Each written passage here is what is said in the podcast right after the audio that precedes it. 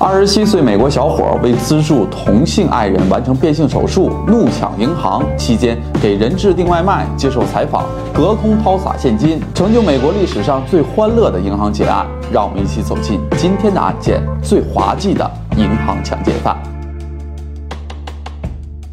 提到银行抢劫案，大家脑海中最先想到的画面是什么？可能是手持武器、戴着蒙面头套的劫匪迅速地冲进银行，让所有人抱头蹲在墙角，快速地拿出所有现金后逃跑，很硬核；或者是罪犯的智商极高，通过精确的计算，破解种种防盗措施，成功的盗走大量钱财后逃之夭夭。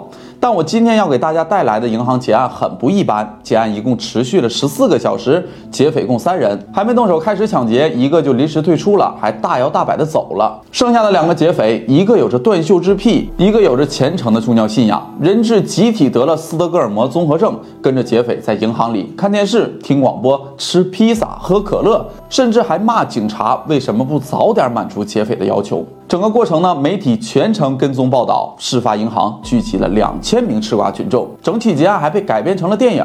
故事啊，还要从一个人开始讲起。劫匪呢，名叫约翰·沃伊托维奇，一九四五年出生在纽约，父亲呢是波兰移民，母亲是意大利裔的美国人。从小啊，家里条件也还不错，有吃有穿有学上。据他母亲说呢，约翰小时候啊，也是一个挺乖的孩子。到了六十年代中后期，越战爆发了，高中毕业的约翰就随大溜入了伍，来到了越南战场。约翰无忧无虑的少年时代立即在战火纷飞中结束，因为啊，亲眼目睹了战友的死亡，以及在一次行动中成了唯一的幸存者，他遭受了巨大的打击。而除了战争带来的创伤，他在战火的洗礼下，也第一次明白自己原来啊是喜欢男人的。军营里都是血气方刚的男孩子，在当时那样的环境下，他自然而然的和一名战友就发生了关系。一九六七年战争结束，约翰回到了美国，被分配到了曼哈顿的大通银行工作，在那里认识了一个姑娘，俩人谈了没多久恋爱就结了婚，后来还生下了两个孩子。与此同时呢，对性的渴望，约翰还背着老婆啊，偷偷加入了一个同性恋的组织。在约翰看来，娶妻生子啊，只不过是为了应付世俗的异样眼光，内心深处与同。同性之间的爱才是真爱，因为啊，长期混迹同性的圈子，在结婚的三年后，约翰离开了自己的妻子和孩子，开始过上了一种放荡糜烂的生活。此时正值上世纪的七十年代，在这之前的日子里，同性不被法律所接受，不被社会认同。但随着同性维权历史上最标志性的事件——十强运动的爆发，让同性恋者不再沉默，更让他们意识到，唯有自己去争取，才会被尊重。在十强运动后，同性群体改换了一个。全新的面貌，更加积极主动的争取正常的对于爱的需要。在这样的先锋文化的影响下，约翰也开始大胆的寻找自己真正的爱情。一九七一年，约翰在纽约的美食节上遇到了伊丽莎白·伊甸。个子高高、穿着裙子的伊丽莎白，虽然是一个男儿身，但骨子里却是一个彻头彻尾的女孩。在那个年代，她对自己的性取向已经公开了，还做了隆胸手术，很有魅力。一向是情种性格的约翰立即对她展开了攻势，看对了眼儿的两。个人呢，也很快就坠入了爱河。本以为呢遇到真爱的约翰，在结婚后却发现了伊丽莎白有些不对劲儿的地方。伊丽莎白有性别焦虑症，虽然体貌特征看起来是男性，但心理上认为自己是女性。她开始频繁的出现抑郁行为，终日闷闷不乐。最终决定啊，告诉约翰自己的真实想法，她想要做完整的变性手术。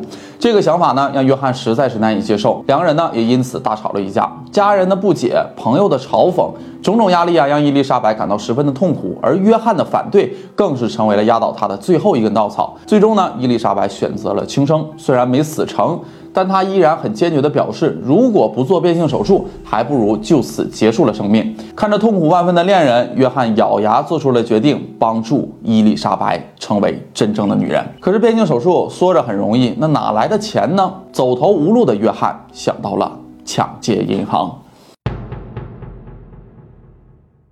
一九七二年的八月，约翰在酒吧找到了两个小伙伴，十八岁的萨尔和二十岁的鲍比。闲聊中，约翰给两个年轻人说自己有一个五万美元的活儿要做，问他们要不要加入。两个小伙伴年纪都不大，约翰这随便一哄骗，就决定跟着他一起出来搞事儿了。在事先无计划、无组织的前提下，三个人开着车，带着黑市买来的武器，在一九七二年的八月二十二日这一天就开始了行动。上午去的第一家银行，因为操作不慎，他们下车时把枪弄掉了。结果走火了，引起了围观。三人呢迅速的就逃离了现场，来到了第二家银行。结果鲍比遇见了母亲的好朋友，不得不再次撤退。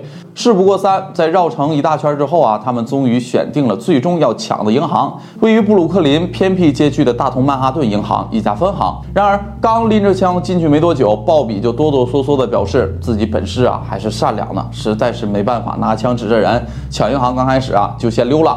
虽然少了一个人，这劫也得继续抢啊。于是约翰把窗帘拉上，拿油漆糊了摄像头，最后用枪抵着银行员工，威胁他们把银行的现金全部都给拿出来，不然呢就要开枪了。但是倒霉的事儿又出现了，原来在他们闯入这所银行的时候，已经是即将下班的时间了。就在不久前，运钞车刚刚把钱给运走了，整个银行啊只有两万多美金。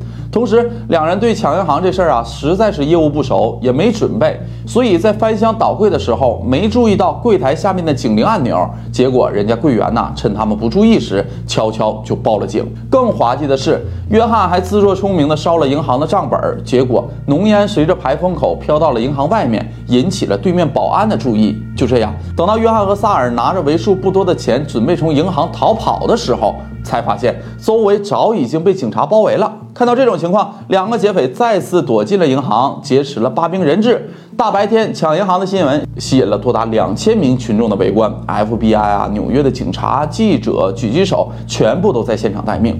约翰的前妻和母亲也被接到了现场，妻子伊丽莎白也被警方控制住了。直到这时，约翰呢还沉浸在自己会逃出去的幻想里。他在被关掉空调的银行里和人质们聊天，告诉大家他不会伤害任何人，就只是啊想给妻子做手术来抢点钱，还问大家饿不饿。当所有人都紧张兮兮地盯着约翰，思考他接下来会有什么举动的时候，戏剧性的画面出现了。他既没有开枪撕票，也没有朝着警方发泄愤怒，他用银行的电话订了披萨，并拿着抢来的钱走出来给外卖小哥结账。警员发现约翰甚至教银行一个女职员怎么拿枪，还抽空啊接受了一个记者的电话采访。在和警方对峙的过程。中，约翰称自己犯罪的动机是源于社会对普通人的不公，扮演着一个反抗暴政的小人物。说到激动处呢，他还把从银行抢来的钱撒向周围的群众，引起了震阵欢呼。随后呢，经过警方的调查，这才搞清楚了约翰的真正动机，把他的恋人伊丽莎白找来了现场，希望可以通过伊丽莎白劝他投降。不过呢，大难临头各自飞，伊丽莎白果断和这个男人撇清了关系。在约翰说出一起私奔的建议后，更是毫不犹豫地拒绝了他，这让约翰感到非常伤心，也变得更加暴躁。原本轻松的气氛突然变得紧张了起来。最后，警方终于同意让约翰和萨尔开车去往机场，并且保证他们可以坐国际航班飞走。这怎么可能呢？只不过是警方的缓兵之计罢了。但约翰二人呢，还真就信了。